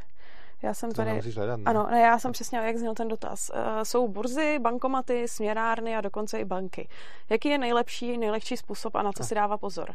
No, tak já to vezmu po pořadě. Burzy uh, jsou fajn, když chce člověk rychle prodávat, rychle nakupovat, případně i ve velkých objemech. Na druhou stranu, na burzu chvíli trvá verifikace. Člověk se tam musí přihlásit pod svým jménem. To je jeden problém. Takže jste propojený s tím Bitcoinem, čím ztrácíte jednu Přesně obrovskou tak. výhodu té měny. Uh, druhá věc, uh, burzy jsou nespolehlivý. Není to, ne, už nestalo se jenom jednou, kdy nějaká burza krachla. Z nějakého... Takže svoje klíče si nedržíte vy. Ano, přesně. Uh, když ty burzy krachnou, tak se ke svým penězům jako nedostanete a jsou lidi, kteří jako do, ztratili. My i známe lidi, kteří v podstatě přišli v dnešním přepočtu jako o desítky milionů korun kvůli burzám, který krachly. Takže když uh, to řeší přes burzy, tak je dobrý si jako načíst, která burza je spolehlivá, která ne. A asi doporučujeme tam ty bitcoiny nedržet, pokud s tím chcete spekulovat, nebo bitcoiny, jakýkoliv kryptoměny. Pak na těch burzách je ještě problém, že eh, když z burzy si chcete poslat eh, peníze z kryptoměn, nebo uh, prodáte tam kryptoměny, dostanete dolary a chcete si to poslat na svůj domovský účet, tak banky to začaly před nějakou dobou blokovat. Myslím si, že teď už akorát snad, jako já mám staré informace teda, ale FIO to bralo. FIO, FIO to bralo, ale vím, že eh, velké banky, Komerčka, ČSOB začaly jako to blokovat, protože se jim jako nelíbilo, že to chodí z bitcoinových burz a tak. Tak je otázka, když si takhle hodně uh, pošlete peněz z nějaký burzy, uh, jak je to potom Jenom jako... pokud nechcete spekulovat, zdaní. tak burzy jsou asi no, blbý. Je to, jo, jako já bych burzy, burzy neřešila, pokud nechcete spekulovat a nebo vám nejde o to jako Uh, nevím, dělat transakce třeba ve větších objemech. No, transakce ve větších objemech si ale rychle. Rychle. Jo. Tak jako transakce, že ti pošlu bitcoin. Ne, já myslela, e, jakože uh, no, to přeměňovat. No jasně, no. Tak... No, asi jo. No, pak jsou bankomaty, Eh, který fungují tak, že jeden je třeba v Alze, eh, kde přijdete, strčíte... Je spousta po Praze. Jo, je spousta po Praze, to určitě, když si vygooglíte na netu, tak najdete hromadu. Strčíte tam papírové peníze, načtete si peněženku a ono se to vymění. V podstatě je to taková jako směnárna bankomatová. A na tu peněženku se vám pošlou za nějaký určitý poplatek, což každý ten bankomat má svůj, tak se vám pošlou Jsou to jednotky procent většinou. Jo, jo. Myslím si, že na, v Alze býval jednu dobu nejvýhodnější. Nevím, jestli Já je to nevím, jak je to teď, ale jsou to jako obecně jsou to jednotky jo. procent nějaký jako. Dobře.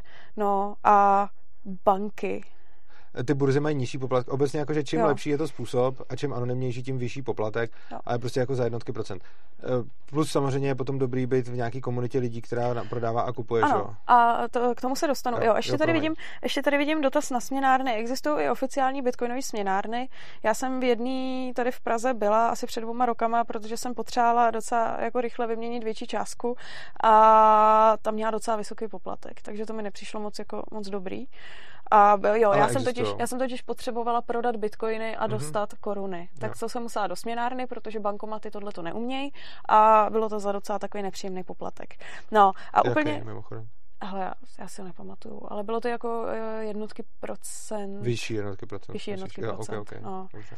No a úplně nejlepší je, a to už tady Urza nakous, držet se nějaký komunitě lidí, kde funguje, uh, fungují ty transakce. Někdo napíše eh, nějaká, nějaký třeba chat nebo forum, někdo tam napíše, hele, potřebuji koupit za 50 tisíc, druhý člověk mu odpoví, ano, já potřebuji prodat za 50 tisíc, pak se sejdete a máte to v podstatě bez poplatku. Přesně tak. A nikdo je nesleduje vaši transakční historii, nikam nic nepíšete, nemáte Přesně tak. ví to vždycky jenom ten jeden člověk, kterým zrovna obchodujete, takže jakože tohle to je něco, co používám já, že prostě jsem mezi nějakýma lidma, s kterýma, s kterýma takhle obchoduju a potom jako dál doporučuji, jako já osobně bych za sebe doporučil zejména ty automaty, který mají nějakou, nějaký poplatek mají, Hm. není zas tak zabijácký, uh, nějaký jako je, ale hlavně takhle. Vzhledem k té volatilitě je to dost malý poplatek, protože jestliže zaplatím, já nevím, kolik plásnu, třeba 4% uh, automatu, nebo já nevím, kolik je to teď, ale prostě když několik takhle procent zaplatím automatu, tak ono stejně jako o 4% se to hejbne za pár dní, že jo? takže Hmm. to, to není zas tak, není to zas tak jako šílený. Hm. Čili jako automaty jsou jedna možnost, obchodování mezi lidma druhá, no ty burzy jsou blbý kvůli tomu, No jasně. té identifikaci. No hele, byl tady docela zajímavý dotaz, jestli výrobce Trezoru může, může uh, se dostat k těm klíčům. Ano. Ano. Tak. Uh, ano, výrobce Trezoru se může dostat k těm klíčům, ale takhle. Uh, je důležitý se podívat na to, jakým způsobem uh, ta firma funguje a jakým způsobem uh, f- jako probíhají ty updaty firmwareu. Uh, on se k tomu nemů- jako ta odpověď je ano, ale není to úplně celá odpověď. Vy On se k tomu teoreticky může dostat, ale vy, pokud si dáte pozor, tak tomu jste schopný zabránit. Jinými slovy, ten trezor má v sobě nějaký firmware, který tam nahrává uh, tvůrce toho trezoru. Uh, oni to tam mají ještě jako interně udělaný tak, že na to, aby se nahrál firmware, tak se jich tam musí sejít jako X a podepsat to, ale to je jako jejich interní jako firmní politika. Takže by to ještě ne, jako nemohl by to udělat jeden z nich, zrovna, jako zrovna Trezor to má udělaný tak, že tam musí být několik lidí, kteří podepíšou každý patch firmwareu. Uh, když by se ale teda celá ta firma jako, jako za prvý, my známe ty lidi, co tam jsou, že jak věříme i těm lidem, že by se to nestalo, uh, ale za druhý teda by se musela jako dohodnout jako víc těch lidí, protože nestačilo by, aby to udělal ten tvůrce, protože on, oni tam mají nějaké jako interní zabezpečovací věci. Oni by teda řekli, že, se, že, že dají nový patch, že, že budou nahrávat firmwary, jenomže tyhle ty firmwary jsou, pokud vím, open source a ono, vy víte, co se do toho zařízení nahrává a vy nemůžete, vy můžete odmítnout update zařízení. Což znamená, že pokud by oni přišli s nějakým pečem, který by obsahoval nějaký způsob, jak vykrást ty trezory, tak by tím jednak zrujnovali svoje podnikání, ale dobře, tak dal by si, říct, vydělali by si strašně moc peněz. Jenomže oni by si toho lidi všimli, kteří Hmm. jako to sledují. Protože tyhle ty firmy se na, navzájem hrozně střeží. Že? jo. Je ten Trezor a jeho největší konkurent Ledger a oni dva se na sebe snaží furt na, nacházet exploity. Takže to, co ty firmy dělají, je, že se snaží toho konkurent, jakože to, to je strašně krásný, krásná ukázka jako volného trhu, že prostě každý se snaží najít uh, jako díru v zabezpečení konkurence, což znamená, že pokud by uh, oni vydali tenhle ten, tenhle ten patch, tak by je konkurence okamžitě jako odhalila, protože oni tam na to mají placený lidi jako u Ledgeru, který prostě se snaží neustále hacknout trezor, že? Takže prostě, kdyby vydali Hmm. hmm. něco s exploitem, tak to konkurence okamžitě rozšíří a vy můžete prostě jenom neupdatenout. Uh, to, jak tomu můžete zabránit, jako i kdybyste jako byli úplně jako paranoidní to, tak prostě neupdatujete a updatujete vždycky až jako za chvíli, eh, protože mezi tím, co jste neupdateli, už by se to dávno rozšířilo Hm. a byly by o tom jako všude zprávy. Ale technicky za to by vám mohl vzít výrobce uh, ty, ty bitcoiny. Na druhou stranu to vám může vzít i jako, je to asi tak jako banka může vzít vaše peníze. Jo. Jasně, Oni, no. jako tohle to ještě navíc nejde ani udělat jako, oni kdyby to vzali, tak ty lidi jsou jako známí, že jo. Hm. Čili jako mohli by udělat to, že, že vezmou všechny ty bitcoiny, ale ty lidi, kteří to udělali, jsou normálně jako trestně, jako právně zodpovědní. Což znamená, že No, oni jasně. ví, kdo to udělal, takže oni by sice mohli jako stáhnout ty peníze, ale následně by za to normálně... Je, je to asi To podobně já bych dotaz se jako... bála, že by je někdo odstřelil jako za to. Jako to by jednak taky ještě někdo odstřelil. Jo, to je jako Hmm. druhá věc. Jakože tohle, kdyby udělali, tak by to je fakt vlastně. Ono vzhledem k tomu, že určitě uh, s kryptoměnama obchodují i různé mafie nebo hmm. uh, drogoví díleři a podobně, tak je dost možný, že mezi těma klientama by se našel někdo, kdo by je šel odstřelit. Takže to je jako se další, je. další motivace hmm. to nedělat, protože se ví, kdo to je. Jasně, no. A hlavně je to asi podobná otázka, jako jestli vám banka může vzít už tu peníze. Jako ano, může, je technicky možný, aby banka udělala to, že prostě vám sebere prachy a prostě hmm. udělá transakci z vašeho účtu na účet banky. Jo, jde to. Tak úplně to samý ale u toho trezoru je to složitější. Zatímco u té banky tam to máte jako, tam je to čistě v jejich rukou a pokud by se prostě naše banka rozhodla, že vezme peníze z našeho účtu a pošle na jiných, tak, tak prostě s tím nic neuděláme. Hmm. U toho trezoru můžeme nahrát ten firmware a podobně. Čili jako není to eh, nerealizovatelný, ale je hmm. to složitý a je to bezpečnější než banka určitě. A to je hrozně zajímavý, že právě jako kryptoměnám obecně se vyčítá hrozně moc věcí, které ale fungují úplně stejně pro ty banky. Že, no, že ještě, jako, hůř, no. ještě kolikrát hůř, že jako před několika měsícema tady byla kauza, že těžení kryptoměn stojí jako strašně energie. Ale nikdo si to neporovnal s tím, kolik jako elektrické hmm. energie stojí celý bankovní, bankovní systém jo, po světě. Víc.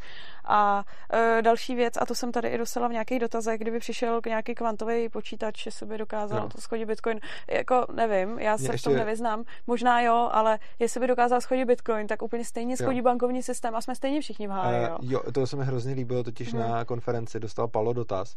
On tam propagoval kryptoměny a někdo mu říkal, no a co jako uděláte, když by teď jako vypadla síť a přestal být no. internet? Co byste potom dělali? A Palo na to měl skvělou odpověď a říkal, no tak kdyby přestal fungovat internet, tak hlavně si nevyberete peníze z banky. Že? No jasně, no. Což je, a, jako, jo, no. no. A ano, máš pravdu, jako kvantový počítač a podobně, ano, kdyby se teoreticky dalo prolomit šifrování, eh, tak by se dalo bitcoiny jako, jako prostě v momentě, kdy udělám kvantový počítač, který bude umět jako faktorizovat a bude jako zpětně schopný jako, prostě když máte normálně jako veřejný klíč, tak když to odvodíte privátní klíč, hmm. tak ano, tímhle tím jde zaútočit na Bitcoin. Na druhou stranu Bitcoin by byl v tu chvíli asi tak ten nejmenší problém na celém světě. Hmm. Protože kdyby se tohle stalo, tak rovnou padnou jako všechny šifrované věci, co, což je jako celý bankovní sektor, ale nejenom no, bankovní sektor. Tajný, tajný prostě služby. veškerá, ši, no tajný služby taky, ale prostě no. veškerá šifrovaná komunikace Jasně, no. najednou padne a to by byl jako strašný průser. Hmm. Takže prostě pokud by se podařilo jako obecně vyzrát na šifrování, tak by se dalo tím vyzrát na Bitcoin, hmm. ale to by byl obrovský průser pro vlastně jako Bitcoin všechny. Bitcoin by se řešil až naposled, protože to by jako úplně změnilo svět tak, jak hmm. ho známe. No, hele, mám tady dotaz. Jaký je náš pohled na vhodnou diverzifikaci mezi kryptoměnami? Jo. Jestli nějak jako používáme víc kryptoměn, nějaký poměr, anebo jenom bitcoiny. Já teda asi, jestli můžu, já jsem uh, vždycky měla bitcoin, ve kterém jsem si držela peníze a na platbu jsem používala Litecoin a tuším, že jsem, jo, možná chvilku jsem měla nějaký Zcash, ale to jsem hnedka prodala a to, to jsem se dostala nějak náhod, nebo jestli to nebyl Zcash, to je fuk, ale já už teďka vlastním akorát Bitcoin, ve kterým něco držím a Litecoinový dvě stovky, který mám na čipu na platby. To je vše. Já bych asi obecně řekl něco málo o altcoinech. Altcoiny jsou ostatní eh, kryptoměny krom Bitcoinu, hmm. e, jako alt, jako alternativní. A těch altcoinů jsou asi jako tisíce, ale ukázalo se, jak už se vědělo celou dobu vlastně od začátku, každý, kdo se tím trochu zabýval, že drtivá většina z nich, jako 99% a víc, jsou buď podvody, nebo nějaký úplně nedomyšlený projekty, které jsou buď částečně realizovaný, nebo blbě realizovaný, nebo vůbec realizovaný. Což znamená, že lidi, kteří bezhlavě rvali své peníze do všech altcoinů, který jim někdo doporučil, tak oni většinou přišli a potom jako zahořkli a celkově zavrhli jako kryptosvět. Každopádně já z altcoinů jako můžu jmenovat ty, ty, který já držím jako držím samozřejmě teda ten Bitcoin, to není altcoin, tak, tak to mám jako hodně. Moje oblíbená měna je Monero. Hmm. Monero je úžasná měna v tom, že tam, že to není ani pseudonymní, to je úplně anonymní a prostě na Bitcoinu se aspoň můžete podívat na nějakou adresu, i když nevíte, komu patří, tak se můžete podívat, kolik je tam jako peněz a případně jaký tam na ní jsou transakce. Jo. Takže když já dám jako svoji bitcoinovou adresu a vy mi tam něco pošlete, tak se pak můžete třeba podívat, jako jestli jsem to někam poslal, nebo co, jestli to tam pořád ještě je a tak. Monero, tam nevidíte vůbec nic. Tam prostě máte adresu a nevíte, kolik je tam peněz, nevíte, kolik peněz tam na ní přišlo, kolik peněz ní odešlo, prostě nemáte nic.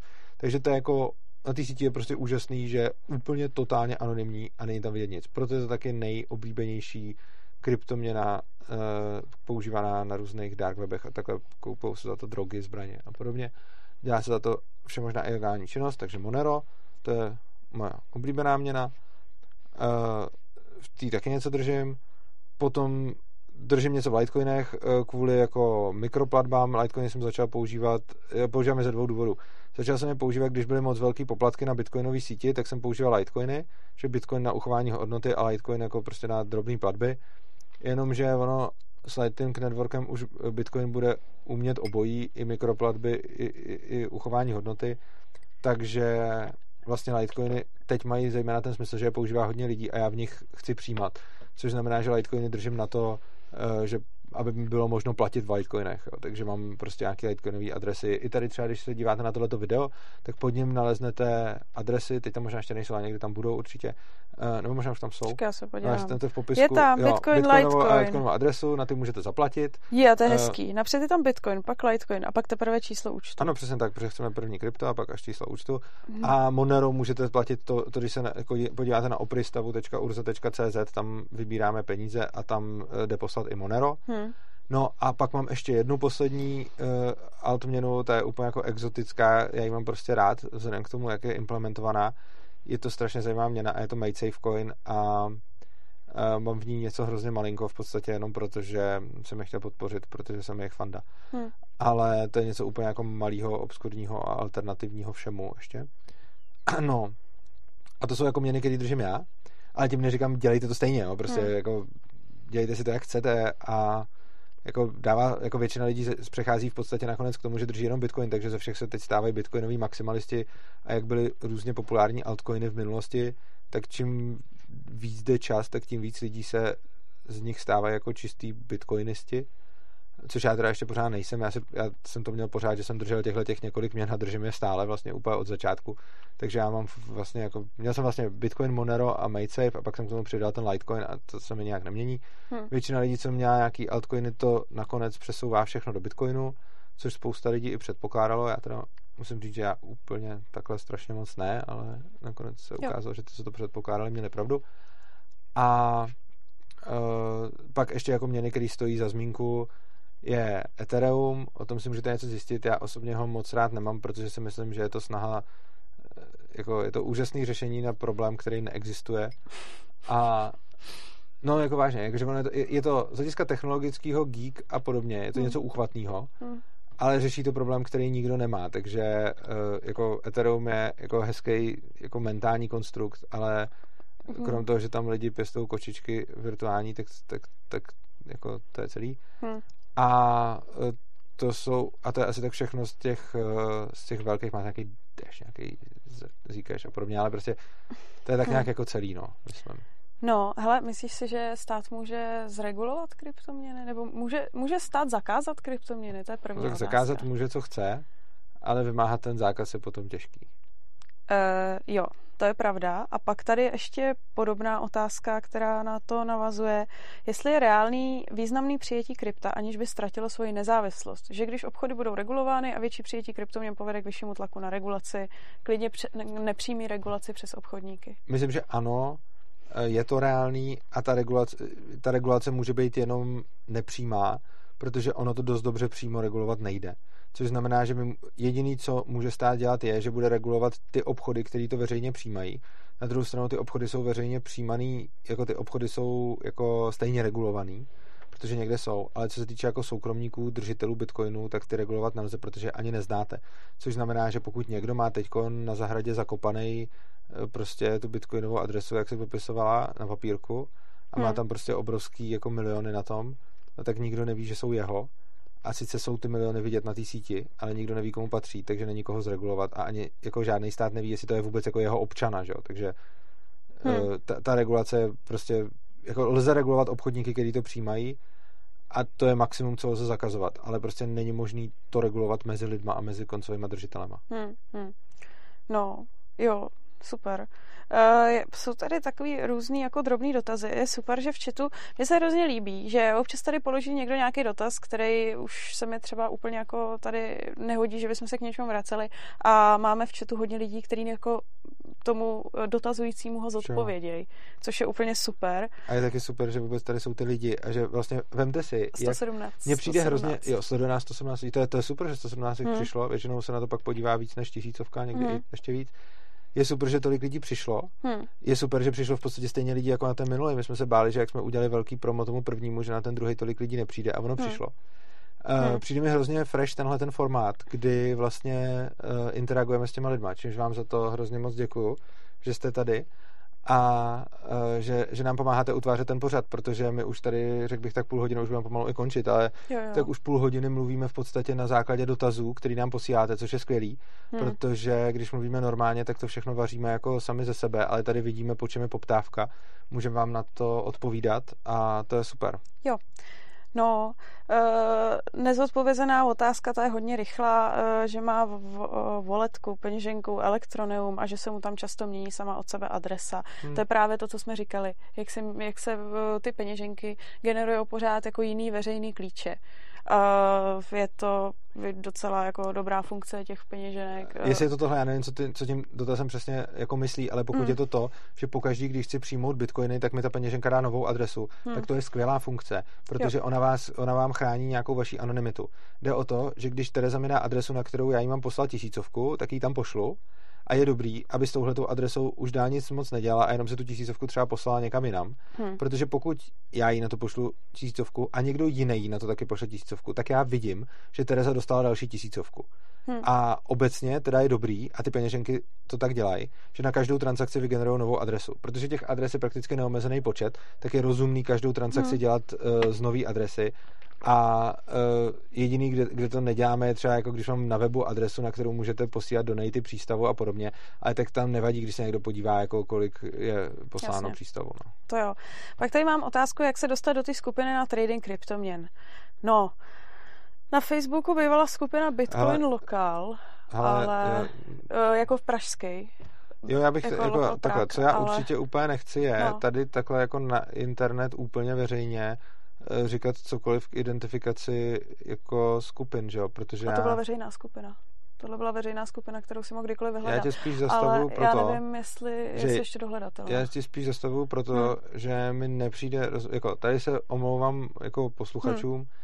uh, jako svoji komunitu bitcoinových lidí si můžete nějak asi najít ve směs sami, hmm. protože uh, my nemůžeme říct jako na internet jako nic takového, protože bohužel se na to nedíváte jenom vy, ale dívá se na to taky kdokoliv a není prostě úplně dobrý, aby mezi lidi, kteří třeba spolu obchodují na bázi toho, že se nějak věří, mohl jako potom přijít každý fízl. Ale tohle byla skupina, která byla úplně veřejná, ne, já ale říkám, já nevím, jestli jo. ještě funguje, protože já už jsem ji dlouho jako neviděla, jo. Uh-huh. No, uh, ježiš, máme tady nějaký dotaz, to už asi se obávám moc detailní tady.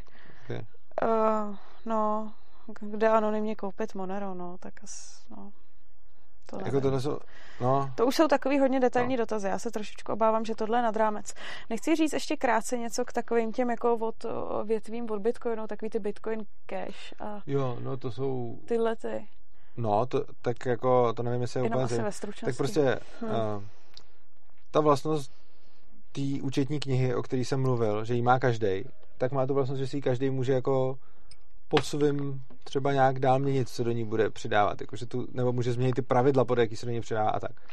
Akorát, že to, tomu se říká takzvaný fork, což znamená, že já si řeknu dobře, tak eh, teď založím jako Urzacoin a Urzacoin bude to, že vezmu eh, celý bitcoinový blockchain, ale a teď se bude jmenovat Urzacoin a to, co se do něj dá, už bude přidávat něco jiného než ten blockchain. Takže se udělá fork jako vidlička, že prostě jedním směrem bude celý ten blockchain a od něj se oddělí jako Urzachain. Hmm. Uh, tohle je něco, co když to udělám jenom já sám, tak to nemá vůbec žádný význam, protože jako hodnota té měny je v tom, že tím lidi chtějí platit a že ji uznávají a když já si udělám nějaký svůj jako chain, tak to sice můžu, a z technického hlediska není rozlišitelný. Z technického hlediska já si můžu udělat úplně stejný Urza chain, jako je blockchain a technicky jako počítačem to nerozeznám, akorát, že o ty tokeny na tomhle řetězu nebude mít uh, nikdo reálný zájem. Když jsem ale člověk, který dokáže přesvědčit ostatní lidi, aby měli o jeho coin zájem, a dřív to šlo, teď už lidi pochopili, uh, že to není dobrý, tak dřív se povedlo nějakým lidem přesvědčit lidi, že oni mají ten lepší Bitcoin a že oni dají do Bitcoinu ty lepší pravidla a že se teda odštěpějí. Takže se zaved třeba takzvaný Bitcoin Cash, že byl Bitcoin, pak byl Bitcoin Cash. A jo, myslím, že i Bitcoin SV. A pak byl ten Bitcoin Gold. A, no. Jo, že myslím... To je úplně jedno. Prostě no. pointa je, že si někdo udělal takovýhle fork, že si udělal hmm. vlastně svůj vlastní Bitcoin. No a když hodně lidí věří tomu, že to je Bitcoin, no tak eh, prostě ten člověk, tak, tak, tak je to další kryptoměna, která bude žít vlastním životem. Eh, stalo se nicméně to, co se tak nějak dalo čekat. Já jsem úplně okamžitě, jako když se to forklo, tak máte najednou v obou dvou těch forcích svoje coiny, tak já jsem samozřejmě okamžitě prodal ty druhý, protože jsem nechtěl podporovat uh, jako tyhle ty tendence. Naštěstí se to stalo už dávno, stalo se to dvakrát po sobě a bylo hezky vidět, že když se první odštípnul Bitcoin Cash, tak třeba za chvíli měl já nevím 10% hodnoty Bitcoinu a pak se odštípnul Bitcoin Gold, který chtěl udělat to samý ale lidi už to čekali, už věděli, že to budou prodávat, už v podstatě věděli, že to bude scam, takže ten už, se, ten už vůbec ne, ten už neměl prostě skoro žádnou hodnotu. Takže ano, od Bitcoinu existují různé další odvozeniny. Uh, já jim nevěřím a prostě ukazuje se, že ta hodnota toho bitcoinového blockchainu je prostě v tom, eh, že tomu ty lidi věří, že furt funguje podle nějakých stejných pravidel hmm. a že kdo si to chce změnit a forknout, tak samozřejmě může, ale většinou není dost dobrý důvod, protože ten Bitcoin je tak dobrý, že zatím se nenašel nikdo, kdo by přinesl tomu Bitcoinu něco jako tak strašně dobrýho. To je vůbec jako princip všech altcoinů. Bitcoin je hrozně dobrý nápad a altcoiny v podstatě spočívají v tom, že ten Bitcoin lehce zmodifikují a teď si řeknou, my budeme lepší. Jenomže ten Bitcoin je natolik dobrý, že se prostě ještě nestalo, že by přišel někdo, kdo by to fakt výrazně vylepšil. Kdybyste s něčím takovým přišli, tak eh, se to pozná podle toho, že to zveřejníte a lidi potom budou věřit tomu vašemu, eh, té vaší kryptoměně, ale to se zatím nestalo. Takže už 11 let to vypadá, že nikdo nevymyslel nic, co by bylo tak výrazně lepší než Bitcoin, že by najednou eh, ty lidi prostě se vzdali toho Bitcoinu a šli tam. Takže prostě dokud bude Bitcoin takhle dobrý a nenajde se nic jako výrazně lepšího, tak to zůstane takhle. A když někdo udělá fork, který bude spočívat v tom, že změní pár drobných parametrů, tak tomu nevěřte, protože to prostě jako změna nějakého hmm. drobného parametru není jako záruka toho, že najednou mám lepší měnu. Hmm.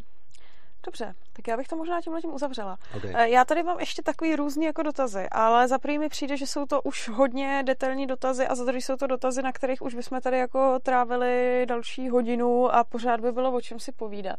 My jsme tohleto video chtěli koncipovat spíš tak jako uh, základnější uvidíme, video. Jo, uvidíme příští témata a tak, jako uvidíme, že třeba na dalších, jako já bych rád ty streamy úplně zatím nenatahoval. Uvidíme, hmm. co nám řeknou diváci. Mimochodem, to je výzva pro vás. Napište nám, jestli, jestli vám tahle dílka vyhovuje, jestli chcete kratší, delší a podobně. Zatím bych se nepouštěl do žádných jako megaprojektů, zatím ty streamy se učíme, takže zatím máme hodinu a půl, to bohatě stačí. A tím pádem uh, to takhle budeme ukončovat. Hmm. Uvidíme, co příštím. Možná třeba budeme někdy streamovat jako delší dobu nebo kratší dobu, to uvidíme. S náma někdo vydrží. S náma někdo vydrží. uh, strašně moc vám děkujeme za to, že jste tu s náma byli, že jste nám pomohli ten, pomohli ten pořad tvořit. Já osobně, mně to přijde skvělý. Já mám skvělý pocit z toho, že že jste nám s tím pomáhali a fakt cítím, že ten pořad se vyvíjí nějakým způsobem tím, že tam jste a tím, že píšete ty komentáře, tak je to prostě o hodně jiný, eh, než když tady jenom sedíme. Hmm. Zároveň vás chceme pozvat na příští stream. Já ho teď za chvíli, já ho teď za chvíli vykopnu, nebo buď dneska večer ještě, nebo zítra ráno. Eh, zase to bude příští měsíc, máme jednou měsíčně. A není to první čtvrtek v měsíci, ale je to čtvrtek po první středě v měsíci.